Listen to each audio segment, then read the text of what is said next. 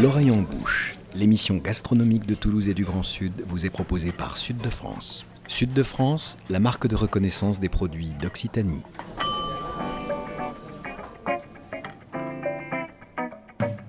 Bonjour et bienvenue dans l'oreille en bouche, l'émission gastronomique qui met Toulouse et le Grand Sud dans ses casseroles et dans vos oreilles.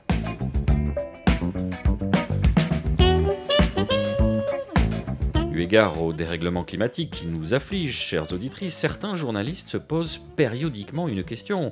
A priori légitime, y aura-t-il de la neige à Noël? Alors que l'homme ou la femme de goût sait pertinemment que la bonne question n'est pas celle-ci. Non Toi, le jeune empli d'une saine pétulance qui foule sans vergogne de sa sandale le tombeau des gastronomes du temps passé, sache que la seule question qui vaille est y aura-t-il du foie gras à Noël? Entre les épisodies de grippe aviaire, les controverses sur le bien-être animal, son classement Nutri-Score à la lettre Z, le foie gras vacille sous les coups de boutoir d'une modernité que certains amateurs de bonne chair jugeraient hygiéniste et bien pensante. On va donc en discuter en compagnie de notre rédacteur en chef Nicolas Rivière, dont les plus fidèles imaginent aisément qu'il ne sera pas du côté des ligues de la nouvelle vertu alimentaire, et de notre chef Laila Aouba qui nous revient après un épisode espagnol sans doute moins agité qu'un épisode Sévenol. Et pour en parler toujours avec gourmandise, nous sommes rendus dans le Lauragais, chez Laetitia et Benjamin Papex, producteurs de foie gras à Cambiac, au sein de la ferme du Roc. Merci à tous les deux de nous accueillir et d'avoir accepté notre invitation. Vous ne savez pas dans quoi vous avez mis le doigt, ça va être très très grave. Attention, c'est un engrenage terrible. Oui, vous pouvez sourire pour l'instant, Benjamin, mais vous verrez dans quelques instants que vous allez regretter votre présence ici. Alors Nicolas, évoquer le foie gras, c'est bien évidemment s'attaquer à un pilier fondamental de la cuisine du Sud-Ouest. Oui, à son plus fort symbole d'ailleurs, puisque le Sud-Ouest et le foie gras sont deux éléments quasi synonymes dans l'imaginaire collectif, comme si la Gascogne était la mère patrie de cette préparation culinaire. Tout cela, c'est un mythe complet. Le foie gras n'a aucune origine gasconne, pas plus qu'il n'en a de périgourdine, de landaise, de lautoise ou de languedocienne dont le foie gras vient du monde méditerranéen, de l'Égypte des pharaons, qui en consommaient 3000 ans avant Jésus-Christ, avant que les Romains, puis les Visigoths, puis les Arabes, puis les communautés juives n'en perpétuent l'usage. Ce sont d'ailleurs les communautés juives alsaciennes qui l'introduisent réellement en France au XVIIIe et au XIXe siècle. Et l'Alsace restera d'ailleurs jusqu'au milieu du XXe siècle la principale région de production du foie gras en France. Alors pourquoi et comment le Sud-Ouest, me direz-vous? Parce que en Gascogne, on cultive du maïs, que les canards et les oies en raffolent et que la rencontre des trois a fixé dans le sud-ouest le nouvel épicentre de cette production. Je l'ai dit, nous sommes ici à la ferme du Roc. Alors on, on va essayer de, de, dresser un petit peu un, un portrait historique. Euh, Benjamin, vous êtes un digne héritier, me semble, c'est ça? Ça fait combien d'années que ça se passe ici? C'est the place to be euh Sans dire de bêtises, je crois que c'est en 1990 que mes parents ont monté cet élevage. Si ce n'est que ma grand-mère faisait déjà du, du foie gras de façon officieuse depuis les années 50-60. J'aime bien le côté officieuse parce que vous avez fait un petit tour rapide du propriétaire tout à l'heure et vous disiez évidemment il y a encore des, des, certains, des personnes âgées dans les fermes qui en font à droite à gauche. Alors vous, vous avez une spécificité justement, euh, chères auditrices, vous n'avez pas eu le loisir de faire le tour comme nous et c'est bien logique, on va essayer de vous le faire vivre à distance. Euh, vous faites tout de A à Z si j'ai bien compris. Oui, c'est ça. En fait, euh, on fait pas vraiment tout de A à Z parce que on réceptionne les canards à partir de, de un jour et euh, ils passent toute leur vie sur la ferme. Euh, le gavage est fait ici, l'abattage est fait ici et la, tout ce qui va être la partie conserve et, et préparation est fait ici aussi. Alors racontez-nous comment est-ce que vous les bichonnez là en, en quelques phrases. C'est assez simple en fait, on, on, va vraiment jouer sur euh, la qualité de vie du canard en lui laissant la possibilité jusqu'à ses un mois et demi de de pouvoir avoir la possibilité d'être en parc chauffé, paillé et abrité euh, vraiment pour avoir une, une, aisance, une aisance de vie et aussi en poussant un petit peu la première phase d'alimentation qui est un peu plus riche en protéines et qui nous permet d'avoir un canard qui est euh, mieux préparé à recevoir le gavage, plus solide. Voilà, disons qu'on on ne compte pas le, le, temps et le coût de revient sur l'élevage. Pour nous, ça reste primordial d'avoir un animal qui est... Euh, qui est super bien fini. Voilà. Nicolas Alors, un canard, ça reste combien de temps sur votre exploitation Puisque sur la vôtre, et c'est l'une de vos spécificités, il y passe quasiment toute sa vie, moins un jour. Exactement. Euh, 14, entre 14 et 16 semaines. Donc, euh, ce qui équivaut à entre 3 et 4 mois. Voilà. Et donc, tout à l'heure, quand on faisait la visite de l'élevage, vous les faites passer de la maternelle, ensuite à l'école élémentaire, au collège. Vous avez comme ça des cours de récréation dans lesquels vous les faites gambader. Exactement. En fait, on va comme je disais tout à l'heure, on va vraiment jouer sur la, qualité du canard dans le sens où il va être super protégé tant qu'il n'a pas, euh, pas développé tout ce qui est le système de plumes imperméable qu'il a à, partir d'un mois et demi. Il est toujours euh, à même de pouvoir avoir de la nourriture à, boire euh, et être à l'abri et en bâtiment éclairé, chauffé à sa guise jusqu'à les un mois et demi. Et à partir de là, ben, on va jouer vraiment sur sa capacité à pouvoir euh, sortir de plus en plus, s'engraisser lui-même, mais tout en ayant euh, une ossature et, en tout cas euh, une musculation assez, assez élevée. Ce que vous voulez dire, c'est qu'il y a un certain niveau d'exigence. Vous avez mis la, barre assez haute et qu'à ce titre, vous travaillez un petit peu différemment de systèmes d'élevage qui sont plus industrialisé encore ben, On a fait le choix déjà de partir sur une alimentation qui est dite euh, sub-bio, donc qui est garantie sans OGM. Euh, on a fait le choix aussi d'avoir un canard euh, qui profite d'une alimentation qui est certes plus chère, mais qui nous permet d'avoir des plus gros coffres, d'avoir des canards qui font jusqu'à 6 kg, 6 kg 5 en abattage. et après, disons qu'on on, on, va toujours avoir un parc en, en rapport de, du nombre de canards, des bandes qui sont relativement petites, 800 à 1000 canards, ce qui fait qu'on a vraiment une totale maîtrise de, de la qualité de vie de l'animal euh, sur, sur son vivant. Quand vous dites alimentation de qualité, pour la phase de gavage, ça correspond à du maïs blanc? Alors voilà, ça c'est euh, propre à, à, la région. Euh, c'est quelque chose que, que, je souhaite continuer et que mon père a mis en place. Ma grand-mère déjà faisait comme ça. on travaille uniquement au maïs blanc sur le gavage. c'est un maïs qui nous coûte relativement plus cher, à savoir à peu près entre 60 et maintenant je pense plutôt 100 euros tonnes de différence avec le maïs jaune mais c'est un maïs qui est beaucoup moins sucré. Du coup, ça nous permet vraiment euh, déjà de pouvoir faire travailler euh, un céréalien local. Euh, c'est Monsieur Vincent Abusé qui nous fait ce maïs. donc déjà, on a une traçabilité qui est, parfaite. On a une garantie, une garantie sans OGM, chose qui n'est pas forcément possible quand on fait du transport de céréales et qu'il y a toujours un, résidu en benne. Et en plus de ça, ben, perpétuer la tradition et proposer un foie gras peut-être qui est nettement moins sucré en bouche. On n'aura pas ce côté euh, muscat qui pourrait des fois un peu, enfin je trouve, hein, on prêche toujours pour sa paroisse, hein, mais euh, qui aurait tendance à dénaturer un petit peu le foie. On a parlé d'alimentation, on n'a pas parlé des races encore. Vous, vous élevez quel type de race de, canard? Alors, euh, j'élève essentiellement du mulard.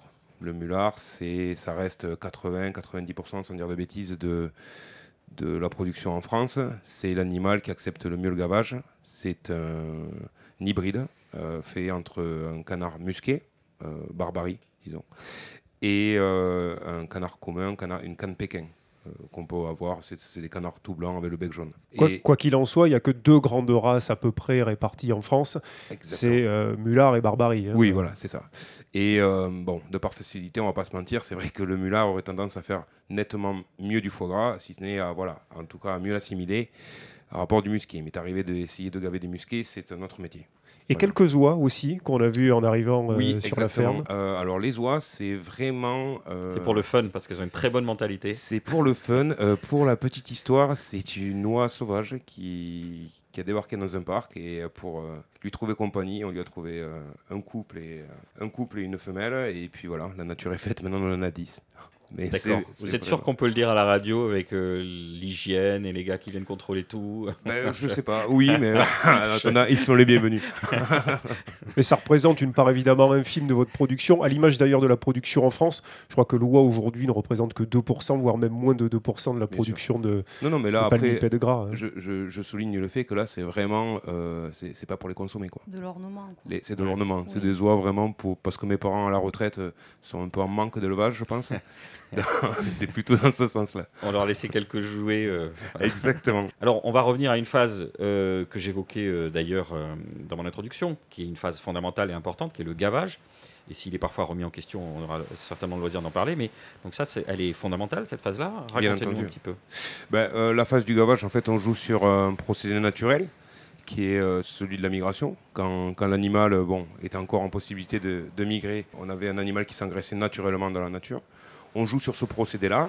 Euh, on le prépare avec une technique de jabotage, c'est-à-dire où on va euh, couper l'alimentation quelques jours de façon à vraiment lui faire comprendre que se dilater le jabot, ça peut l'aider, et donc euh, à préparer un gavage optimum. Le jabot, c'est une espèce de poche qui se situe au niveau de l'œsophage à peu près, hein, Exactement. dans lequel les palmipèdes stockent de la nourriture, palmipèdes qui sont euh, effectivement des migrateurs. Exactement. Et c'est de là que vient euh, cette technique euh, de gavage. hein. C'est ça. En fait, à rapport de nous qui avons un estomac qui fait et, et la digestion et le stockage, eux, ils vont avoir une poche de stockage et après le gésier derrière avec un système de cailloux qui fait que, enfin, ils avalent des cailloux du coup pour pouvoir euh, pour pouvoir broyer leur alimentation. Donc c'est vraiment deux organes bien séparés l'un de l'autre. Non, alors justement, pardon, on se regardait avec Laetitia parce que le vent souffle là où on enregistre dans le studio. On a une mini tornade, on va pas s'envoler avec les foies. Euh, cette phase qui est importante, elle s'arrête. L'abattage, c'est au bout de, de combien de temps? À partir de, euh, comme je vous disais, entre 14, euh, 14 et 16 semaines. Donc il y a, 15 il y a 12 jours de, 13 jours de gavage. Euh, on rentre les canards. euh, on rentre les canards juste avant et, euh, et puis voilà, on- dès qu'ils sont prêts pour l'abattage, on va, on va les amener sur, euh, sur un quai et ils sont abattus. euh, on, les- on les sort de caisse, ils sont abattus dans, les, dans l'heure dans l'heure qui suit. Quoi.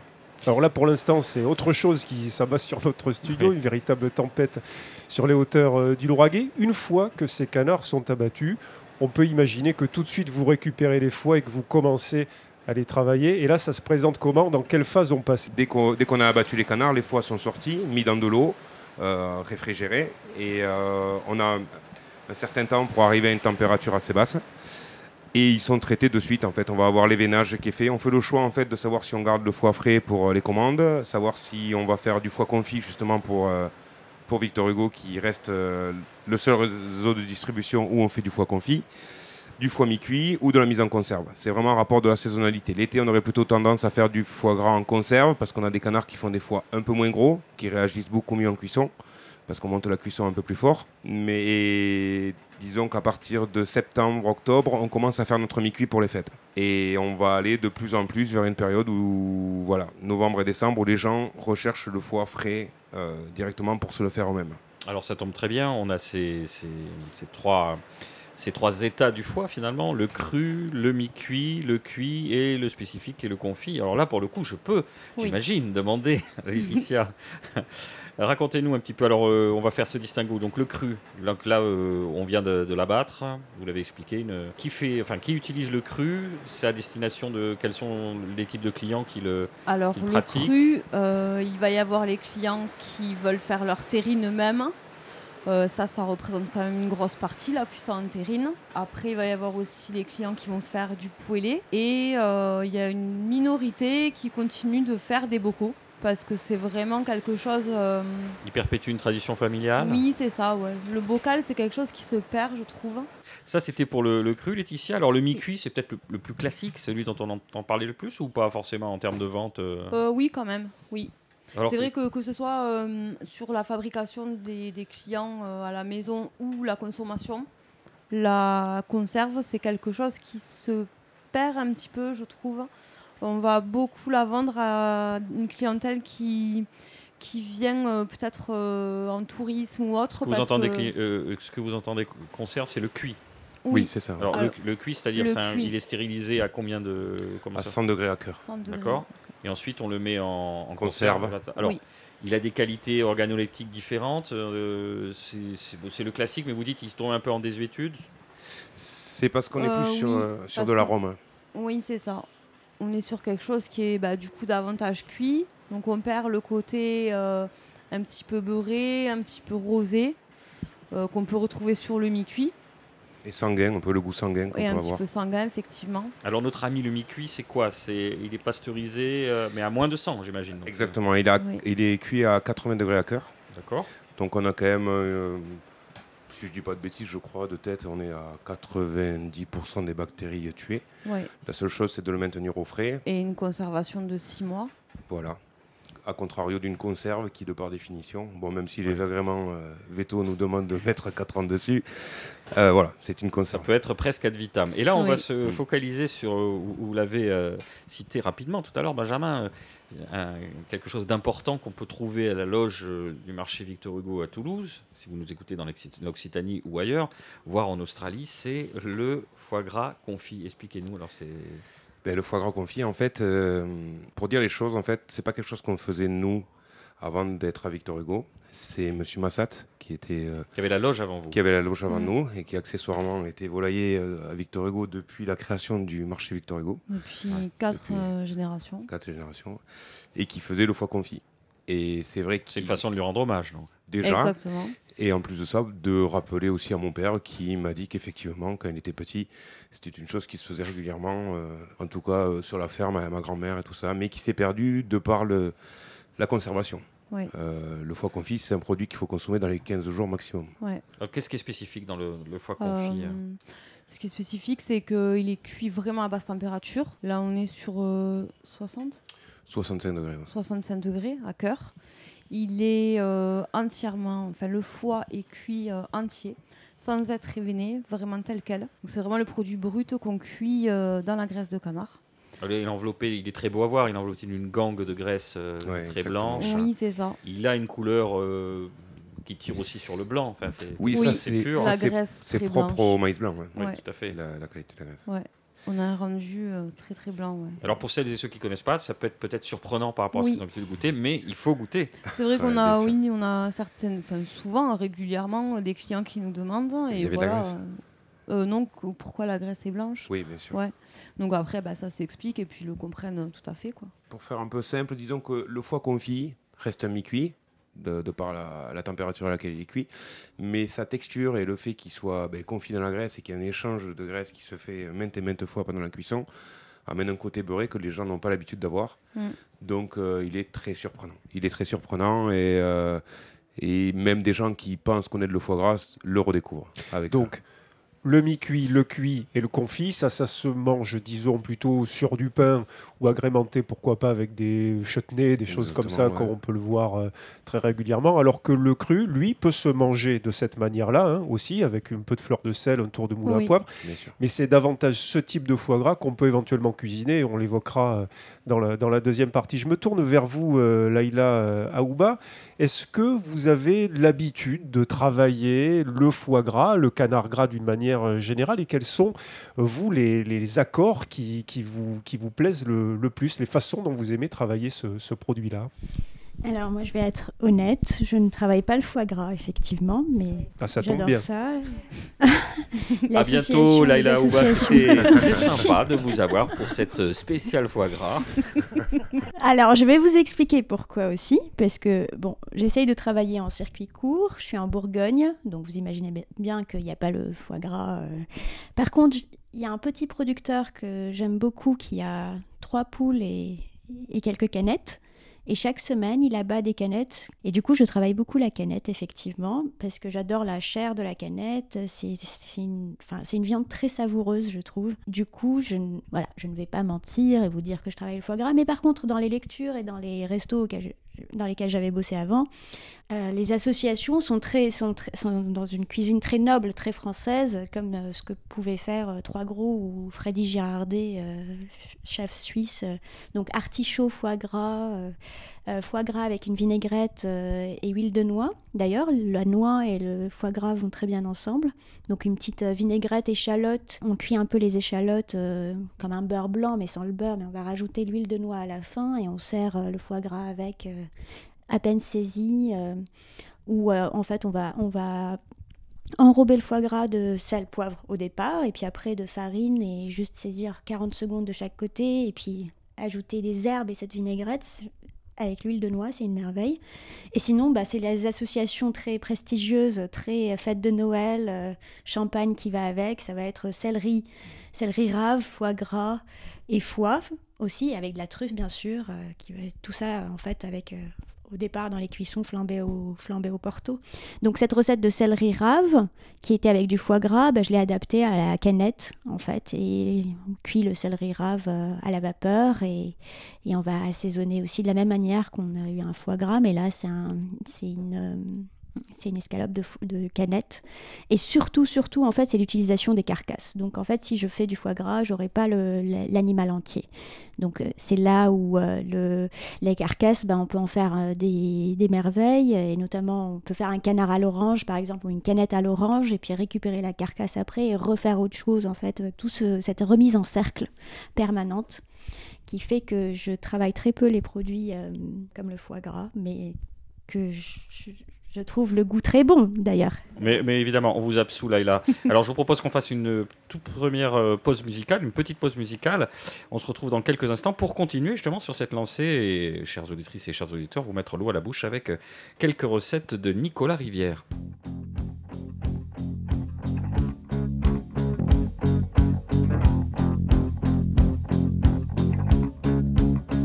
Tu veux changer qui?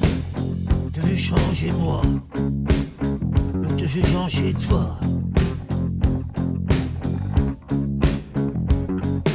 Sorte ton bazar avec une bonne histoire.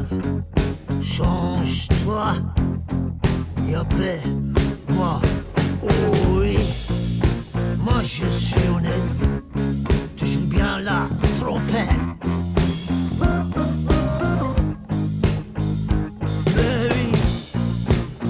Je suis honnête, mais tu joues bien la trompette.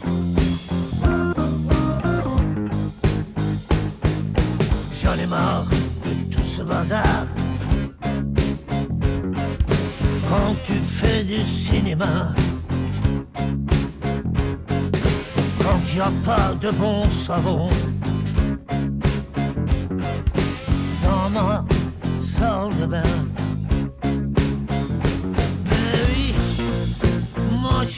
Honnête, mais tu joues bien la trompette.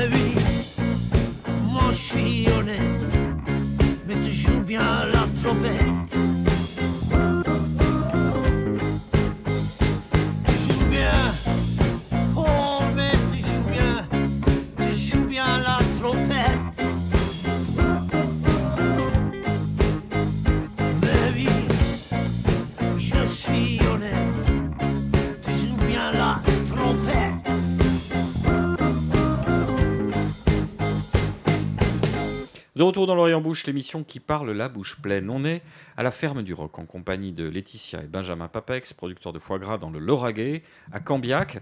Et on continue sur notre lancée, euh, toujours une lancée un petit peu gourmande. Avec, euh, on avait commencé avec quelques recettes.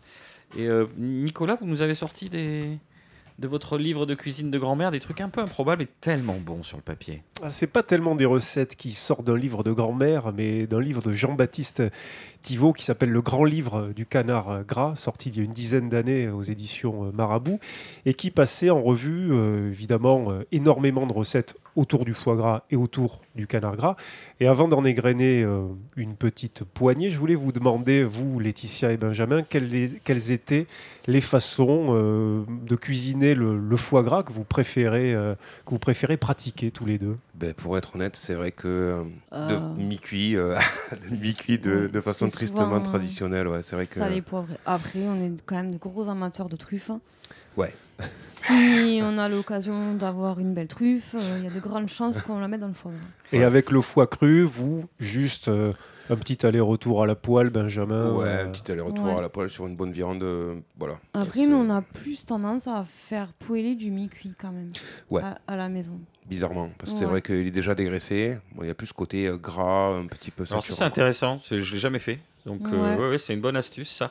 Euh, pourquoi tristement traditionnel, Benjamin? Il Bah, n'y a rien bah, de triste dans la Non, tradition non, non, vraiment pas. Mais c'est vrai, c'est vrai que bon, voilà, c'est sel, poivre, une cuisson assez, euh, assez tradie, quoi. C'est, euh, j'ai- j'aime bien euh, disons, par, euh, par des formations professionnelles, c'est vrai que j'aime bien avoir la possibilité de goûter tous les arômes du foie gras voilà, qui, peut, Mm. qui peut décupler de façon naturelle. Est-ce que ça exige une technique différente d'utiliser, de poêler en tout cas du, du mi-cuit euh, Oh. ou une façon, de- une façon de le lancer dans la poêle? Euh, Est-ce qu'il faut une poêle chaude? Est-ce qu'il faut un départ à froid, etc. Non, justement, il est déjà stabilisé. Ouais. Donc vous n'avez pas besoin, euh, avec du foie frais, on va avoir tendance des fois à le congeler pour avoir euh, un choc thermique qui va éviter la fonte des graisses, euh, ce genre de choses. Et puis, un foie qui, qui va être bien rosé, malgré tout, il garde vachement de graisse, donc il, il peut être vite écœurant.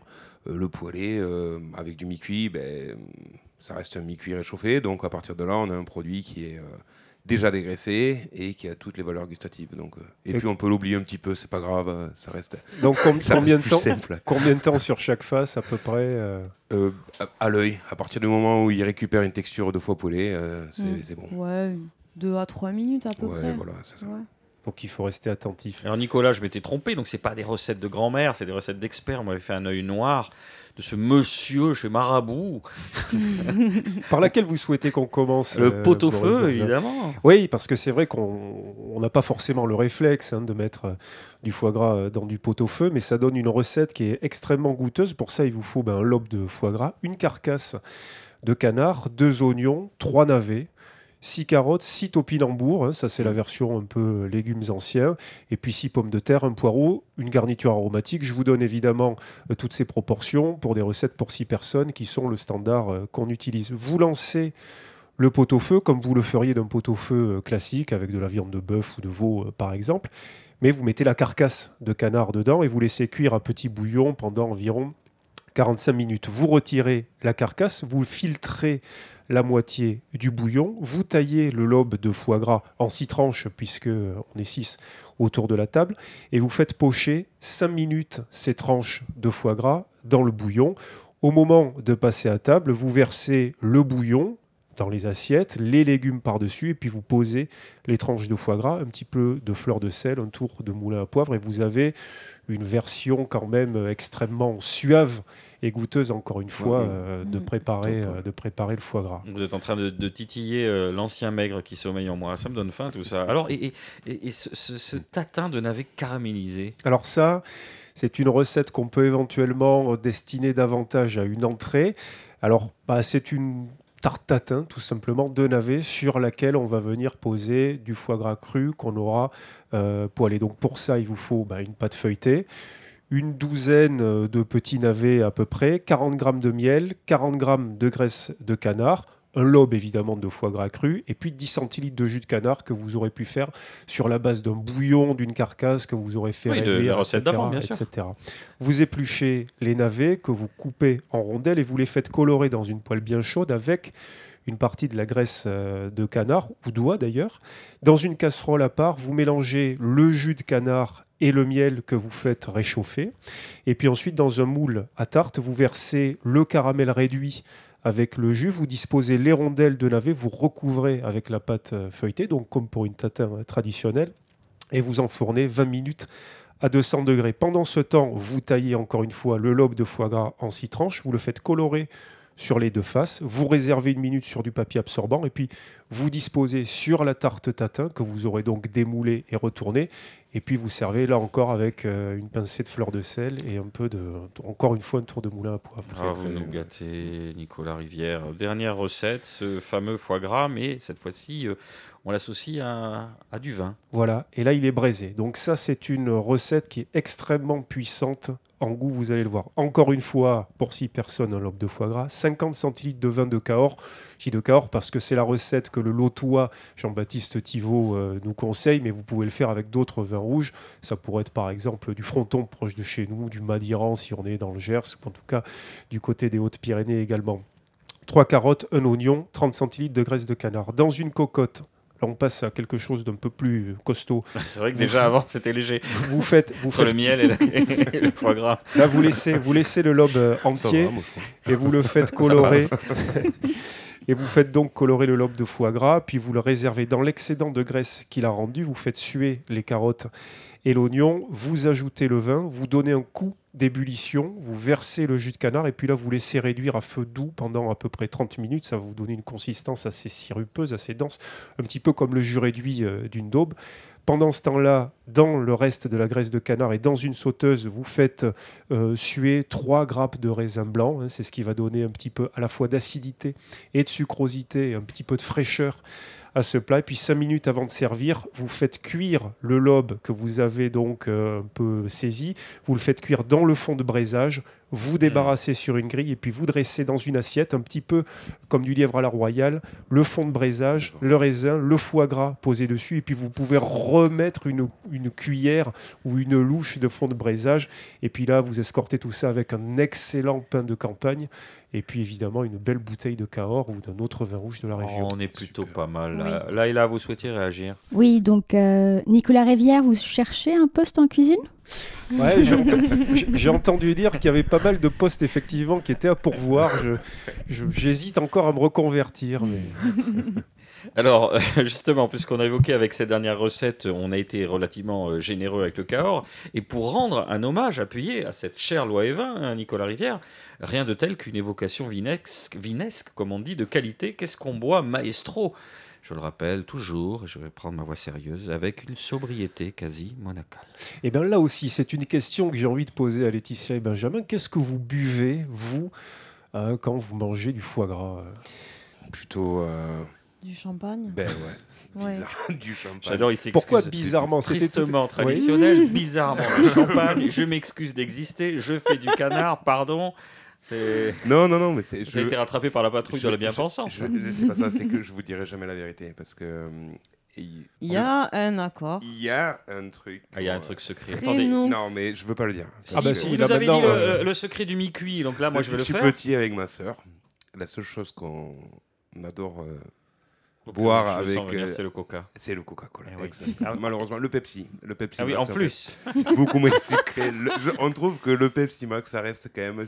Est-ce que vous avez sur l'exploitation un défibrillateur? Parce que nous venons de perdre Nicolas Rivière, qui est le teint est devenu cireux. Il se balance d'avant en arrière. Est-ce que vous êtes là, Nicolas Rivière? Pour me défendre, on a, on a commencé à- caramel, on a, on a commencé à manger du foie gras très caramel. tôt. Oui, déjà, c'est du caramel. Et on a commencé à manger du foie gras très tôt, euh, de façon euh, complètement euh, désacralisée, euh, comme du pâté. Oui. Donc à un âge où, euh, voilà, le coca était quand même Non, mais euh, moi, je vais essayer. Notre champagne. Pas avec vous, Nicolas, parce que je veux pas vous faire souffrir. Mais dites-nous quelque chose, parce que est-ce que le- la- l'apoplexie est passée? Est-ce que vous avez encore un peu de, On l'a perdu. est-ce que vous avez un peu d'air dans les poumons? On va essayer- je vais essayer de revenir. je vais essayer de revenir avec vous. Tout doucement, vous allez ramper. J'ai pas Euh, dit un calimucho. Oh, alors là, c'est bon. Là, c'est flatline. Ouais, mais il y a un peu de vin dans le calimucho. ça, le, ça le sauve. Euh, justement, euh, alors pour blaguer 20 secondes, euh, souvent on me disait non, tu dois pas étaler le foie gras comme du pâté, tu dois juste couper, le mettre dessus. Pourquoi ça? C'est une tradition, c'est un truc pour que, mettre les gens à distance, leur expliquer qu'on sait mieux qu'eux, ou il y a vraiment quelque chose derrière? Euh, non, ça m'est arrivé des fois d'étaler du foie gras. Ah purée, on est le tellement pâté- dans la transgression. Comme, Benjamin. le, comme le pâté, d'ailleurs le, le foie gras qui est souvent appelé à la campagne le pâté jaune, hein, Oui, euh, voilà, aussi tout simplement. Bah, les Anglais, ils appellent ça pâté de foie gras. hein. Oui, bien c'est sûr. pour eux. Mais, euh, même j'ai fait une foire à Bourg-Madame, il y a beaucoup de gens qui disent euh, pâté pour euh, Pour du foie les gras. Catalans pour, pour du foie gras. ouais. Oui, parce Ouais. que là aussi, ils en ont pris trop tôt, ils sont tellement habitués. Oh, encore Après- du foie gras, maman Après, on n'étale pas tout simplement pour préserver la texture Oui, du exactement. foie. Oui. c'est- vrai que. Quand, je, dis j'étale, on va pas non plus le tabasser. Quoi. Oui, tout à fait. Laïla Oui, d'ailleurs, la texture, en fait, c'est ce qui fait que le foie gras, c'est hyper réputé au Japon. D'ailleurs, les exportations sont très fortes, mais bon, ça a baissé depuis. euh, Et en fait, il y a une clientèle, enfin, c'est très prestigieux, encore une fois, euh, dans des restos assez prestigieux, mais la clientèle euh, qui privilégie le foie gras, c'est les femmes, a priori, parce qu'elles adorent, la textu- elles adorent la texture du foie gras. Donc, euh, pas étalé. ouais, je suis d'accord quand même. Elles ont bon goût, ces japonaises. Euh, Nicolas, vous avez quand même des suggestions? Oui, on va quand même entamer ce carnet de vides après, après ces quelques digressions. Oh là Alors, là, le pauvre. avec le foie gras, Désolé. avec le foie gras cru, mi-cuit ou en terrine, donc en général en début de repas, voire même parfois avant, on a tendance à privilégier des blancs moelleux ou doux, et donc en règle générale, on se tourne vers des accords plus ou moins locaux, c'est-à-dire pour ce qui est près de chez nous, Jurançon, Pacherinck, Sauternes, voire plus près du Lauragais, le vignoble gaillacois, avec pourquoi pas des Mosacrous ou des Loin de l'œil. C'est un accord, disons, ton sur ton entre le gras du foie et le moelleux de ces vins-là. C'est un accord qui est intéressant, mais qui a néanmoins un léger défaut à ce moment-là du repas, c'est de marquer peut-être un petit peu trop le palais par la sucrosité, ce qui en soi n'est pas forcément un problème, mais qui rend plus difficile le choix des vins qui seront servis ensuite. Alors, une idée parmi d'autres, c'est justement d'aller fureter dans les catégories intermédiaires des vins d'entre-deux, entre chien et loup, c'est-à-dire en mi-chemin entre l'acidité et la rondeur, pas tout à fait des secs et pas tout à fait des moelleux. Alors j'ai quelques exemples en tête qui se situent justement sur les coteaux du Jurançon, au cœur du Béarn, à quelques kilomètres de Pau, un vignoble qui est marqué par des influences à la fois pyrénéennes et océaniques, avec de fortes humidités et des arrière-saisons qui sont très douces. Jurançon, c'est un vignoble où on fait des doux et des secs, mais au gré des millésimes et du travail de certains vignerons qui s'attachent à produire des vins vivants, vous pouvez avoir toute une gamme de nuances finalement qui balance entre ces deux pôles. Vous avez par exemple les vins du domaine Montesquieu avec la cuvée Precious et Estella qui sont estampillés en jurançon sec mais qui ont des touches plus rondes, plus suaves.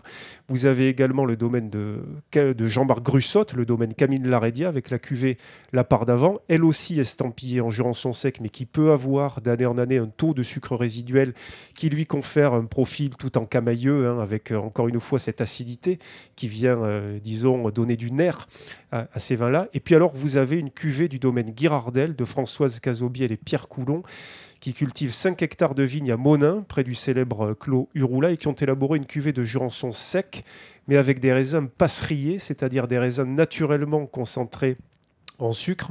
Le passerillage, ça se fait soit sur pied en effeuillant en début de cycle de maturité, soit hors souche en étalant les grappes sur des clés de paille. Le passerillage hors souche, ça concentre les sucres, mais tout en conservant l'acidité, ce que ne fait pas le passerillage sur pied. Donc au domaine Girardel, grâce à l'utilisation par ailleurs de levures indigènes prélevées chaque année dans les barriques pour fabriquer une espèce de levain, et eh ben Françoise Cazobiel et Pierre Coulon arrivent à faire un sec à partir de vendanges tardives. Ça s'appelle, ça s'appelle pardon, la cuvée sec des Prates, qui a, donc, qui a donc une bouche très vive, mais l'aromatique d'un moelleux, des notes de coin, quelques rappels de fruits exotiques et qui pourrait donc se marier idéalement avec du foie gras sous ses différentes formes. Vous en parlez tellement bien, Nicolas. Là, ça m'a donné envie. Hein. Je ne sais pas quand est-ce qu'on est diffusé, le dimanche, c'est ça? Il faut qu'on fasse un truc. Hein. Alors, euh, merci, Nicolas. J'aimerais, vous savez que c'est mon péché mignon qu'on évoque enfin quelques aspects économiques sur cette filière importante. Dont, à toutes fins utiles, l'interprofession nous rappelle euh, qu'elle fait vivre près de 30 000 familles, 100 000 emplois directs et indirects, et, et contribue évidemment au maintien d'activité dans les zones rurales et aussi, on le dit souvent ici, puisqu'on est des vieux cons, participe à la sauvegarde du patrimoine agricole, culturel et touristique français. Alors, selon le comité interprofessionnel des palmipèdes à foie gras, 2022, ça a été historiquement dramatique pour la production.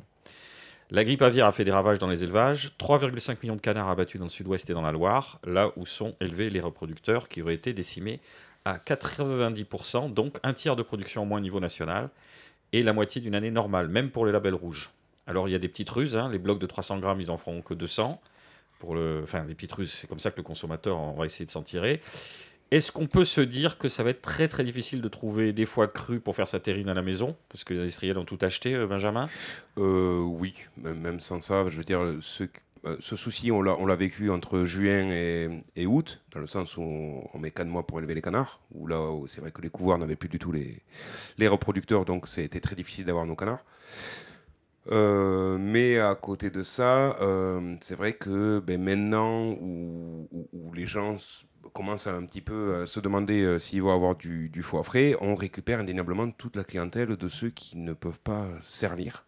Et effectivement euh, des, des, éleveurs qui auraient tendance à, à, avoir, euh, à avoir vendu de, de, par, euh, de par habitude leur, leur, Nous, on travaille très peu avec les, pro, avec les professionnels, donc c'est vrai que c'est pas quelque chose qui, qui nous touche, mais c'est vrai qu'on se rend compte qu'il y a beaucoup de clients qu'on ne connaissait pas qui viennent, et, de par ce fait, ben, là, sur trois semaines, j'ai plus de disponibilité en foie frais. Quoi. c'est quelque chose. Oh, pour moi, on a un mois, un mois et demi d'avance sur, euh, sur la demande. Le conseil, c'est donc de faire euh, comment maintenant Prendre ses dispositions, c'est-à-dire d'appeler et d'essayer de bloquer euh, au possible au possible du foie frais pour, euh, ben, pour les dates où il en reste encore un petit peu. Alors, spécificité intéressante, quand vous nous avez fait la visite euh, tout à l'heure, je parlais donc de la grippe aviaire. Alors, vous, vous n'avez pas été impacté du fait que vous disiez vous recevez les canards à un jour, leur système immunitaire n'est pas mature, donc ils ne peuvent pas être concernés par cette euh, épisodie. Et après, vous êtes en circuit fermé totalement. Donc, vous avez pu continuer à maintenir votre activité de façon classique, ce qui n'est pas le cas d'autres producteurs. Déjà, et aussi le, le grand malheur de cette maladie, c'est la proximité des élevages les uns avec les autres, qui fait que il va y avoir des transferts qui se font de façon très facile ici. Le Lauragais était une région euh, euh, canard pendant très très longtemps, mais euh, bon, c'est vrai que ça s'est perdu et on reste pas beaucoup. Donc dans un périmètre de 30 à 40 km, je crois qu'il va y avoir que quelques personnes qui, qui, continuent à faire du canard. Donc c'est vrai que malheureusement, euh, malheureusement pour eux, mais bon, euh, c'est une chance pour nous, euh, ça, ça, nous limite quand même tous les, les, risques de maladie. Quoi. Nicolas? Oui, le Lauragais était finalement une zone où on produisait, du, où on élevait du canard gras, mais de façon familiale, un peu à titre d'autosuffisance. Hein. Et là, aujourd'hui, vous tirez parti, vous, vous tirez avantage de, de cette spécificité-là, contrairement aux Landes, aux Gers, où effectivement les, les élevages se touchent les uns les autres. Mm. Bah, vous, vous êtes à l'abri hein, de, de, tout ça. Plus, Et en plus de ça, on est quand même euh, dans une zone qui n'est où on va avoir très peu de passages migrateurs, donc euh, le facteur euh, le facteur sauvage est quand même pas. À part pour une oie, visiblement. Oui, voilà. je n'aurais pas dû vous le dire. Je pas oublié. Mais c'était avant, c'était avant la quête Je tiens à souligner. Mais voilà. Non, non, je vous en prie, allez-y. non, c'est juste que voilà, c'est bon. c'est il y a toutes les difficultés, les responsabilités d'avoir euh, toute la chaîne à gérer, mais euh, sur ce point-là, bon, ben, on y tire avantage. Alors, il y a aussi un aspect industriel. Hein. À partir des années 80, les, industriels en relation avec la grande distribution se sont mis à produire des foie gras et du canard confié à la chaîne. Donc, le schéma classique, consommation de masse mm. et aussi baisse de qualité importante. Bien entendu plus de 70% de la, de la, production française réalisée par trois groupes qui sont à la base, et là c'est intéressant, des coopératives de collecte de maïs. Donc leur première c'est le maïs. Ils ont dit comment on valorise notre filière en sortie Le foie. Voilà. Et c'est vrai que euh, bon, je, connais pas mal de, gens qui se sont fait enchaîner justement par ces, gros groupes, dans le sens où ils vont proposer. Moi, j'ai eu la veine en fait euh, d'avoir un papa qui avait commencé et qui s'est qui a, commencé petit à petit, qui a eu des clients assez importants, qui l'ont lâché, donc il est vite rentré dans une démarche de, de consommation directe. Et j'ai cette chance-là d'être euh, complètement, euh, disons, autonome financièrement vis-à-vis de tout ça. J'ai des amis à moi qui ont voulu commencer le canard et qui se sont fait proposer par ces groupes ben, euh, justement des prêts sur des bâtiments, des prêts sur des installations. Et puis au final, on se retrouve avec un canard de moins en moins bien payé et un aliment de plus en plus cher. Donc, Classique. voilà. Donc ils sont enchaînés pieds et poings liés avec ces groupes. Exactement. Bon, on va pas les citer parce qu'on est des gens corrects. On, pourrait faire une comparaison avec ce qui se passe dans l'industrie laitière, euh, effectivement, où euh, une 90% euh, de la production est, disons, drivée vers, vers les chaînes de, vers les chaînes d'utilisation de Lactalis, hein, pour, mm. ne, pour ne pas citer ce, groupe-là. Vous, ça vous paraît une comparaison pertinente, même si on n'est pas tout à fait dans les mêmes proportions? Si, si, si, non, mais clairement. Et, et puis, pour pousser le truc, la démarche la démarche de devoir arrêter d'abattre euh, tout ce qui était bovin et ovin à la ferme et de laisser euh, le canard, mais en mettant des règles de plus en plus euh, drastiques. drastiques et qui vont être comparées à des abattoirs de 300 000 ou 400 000 bêtes où, où il y a du tout venant sur les élevages et qui se confrontent. On va être subi aux mêmes règles et donc du coup après financièrement il y a un moment donné où ça étaye hein. et il y en a qui peuvent pas suivre. Donc on est dans la même démarche en fait. Hein. On essaie de tout centraliser. C'est quand même l'organisation d'une mort lente qui ne dit pas son nom. On sert de plus en plus le kiki. On dit mais regardez, ils peuvent pas suivre. Désolé, ils sont pas au niveau des normes sanitaires. Ils sont pas au niveau de. C'est pas de notre faute. Hein, et, j'entends, mais sous couvert des normes sanitaires, en fait, après on en vient à des euh, à des problèmes de bien-être animal. Parce que quand on centralise, quand on centralise des, des élevages sur un abattoir, moi j'en veux pas. Euh, aux mecs qui saignent des, des, des, animaux, qui n'a qui aucune relation avec euh, l'animal vivant, qui fait ça toute la journée de façon abrutissante. Euh, mes employés, euh, quand ils voient que ben justement je vais courir sous la pluie pour rentrer mes canards, que je me lève la nuit, que je m'inquiète de savoir combien, combien j'ai eu de mortalité en, en, élevage, de voilà.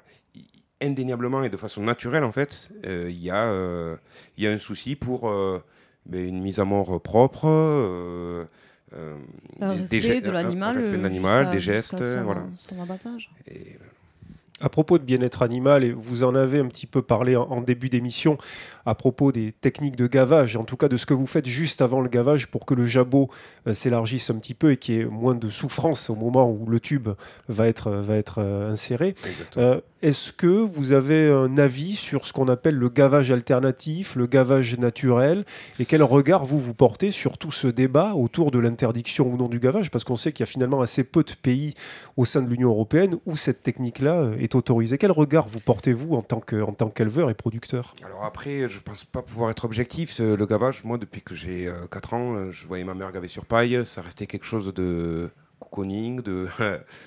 Euh, c'était pour une finalité euh, d'un produit euh, où tout le monde allait se rassembler autour et qui était quand même chaleureux et, festif. Donc, c'est un peu compliqué pour moi de, parler de ça. Après, toutes les techniques alternatives, si vraiment quelqu'un me donne la possibilité d'arrêter d'avoir à gaver matin et soir, qui est un enchaînement comme la traite, hein, on va pas se mentir. Euh, je prends direct. Je pourrais avoir une vie sociale, donc là je dis oui.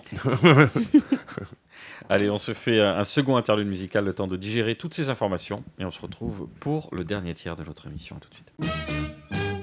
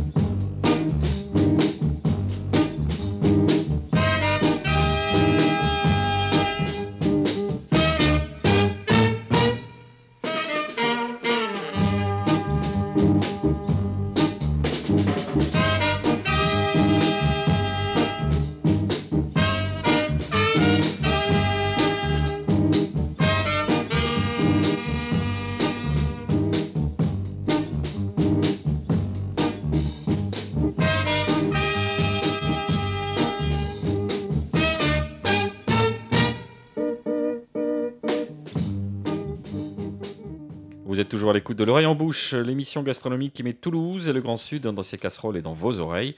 Pour la dernière partie, notre dernière partie, le quartier libre, on partage euh, nos dernières trouvailles, actualités, coups de cœur, coups de gueule. On commence avec vous, euh, Laïla. Vous n'étiez pas là à la précédente émission.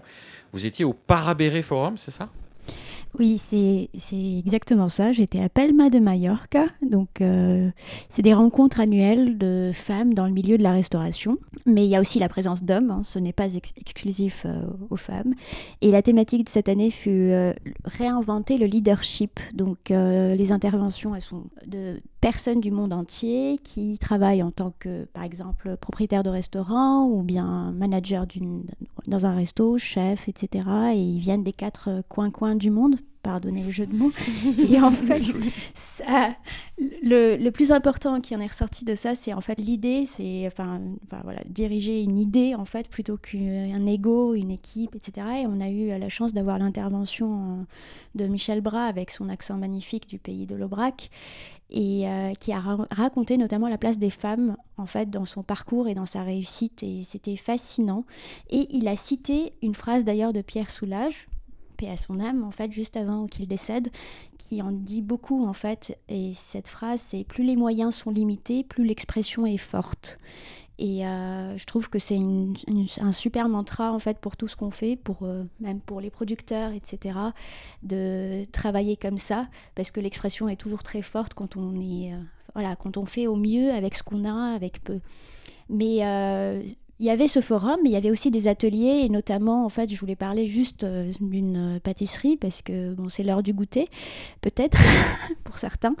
Et en fait, C'est toujours l'heure du goûter quelque part dans le monde. et, et en fait, c'était fascinant. C'est cette, euh, c'est une, euh, ça s'appelle l'ensaimada de Majorque et ça a carrément une IGP, c'est protégé en fait. Et c'est une pâtisserie euh, sucrée, fermentée et cuite au four, de, au four à bois notamment.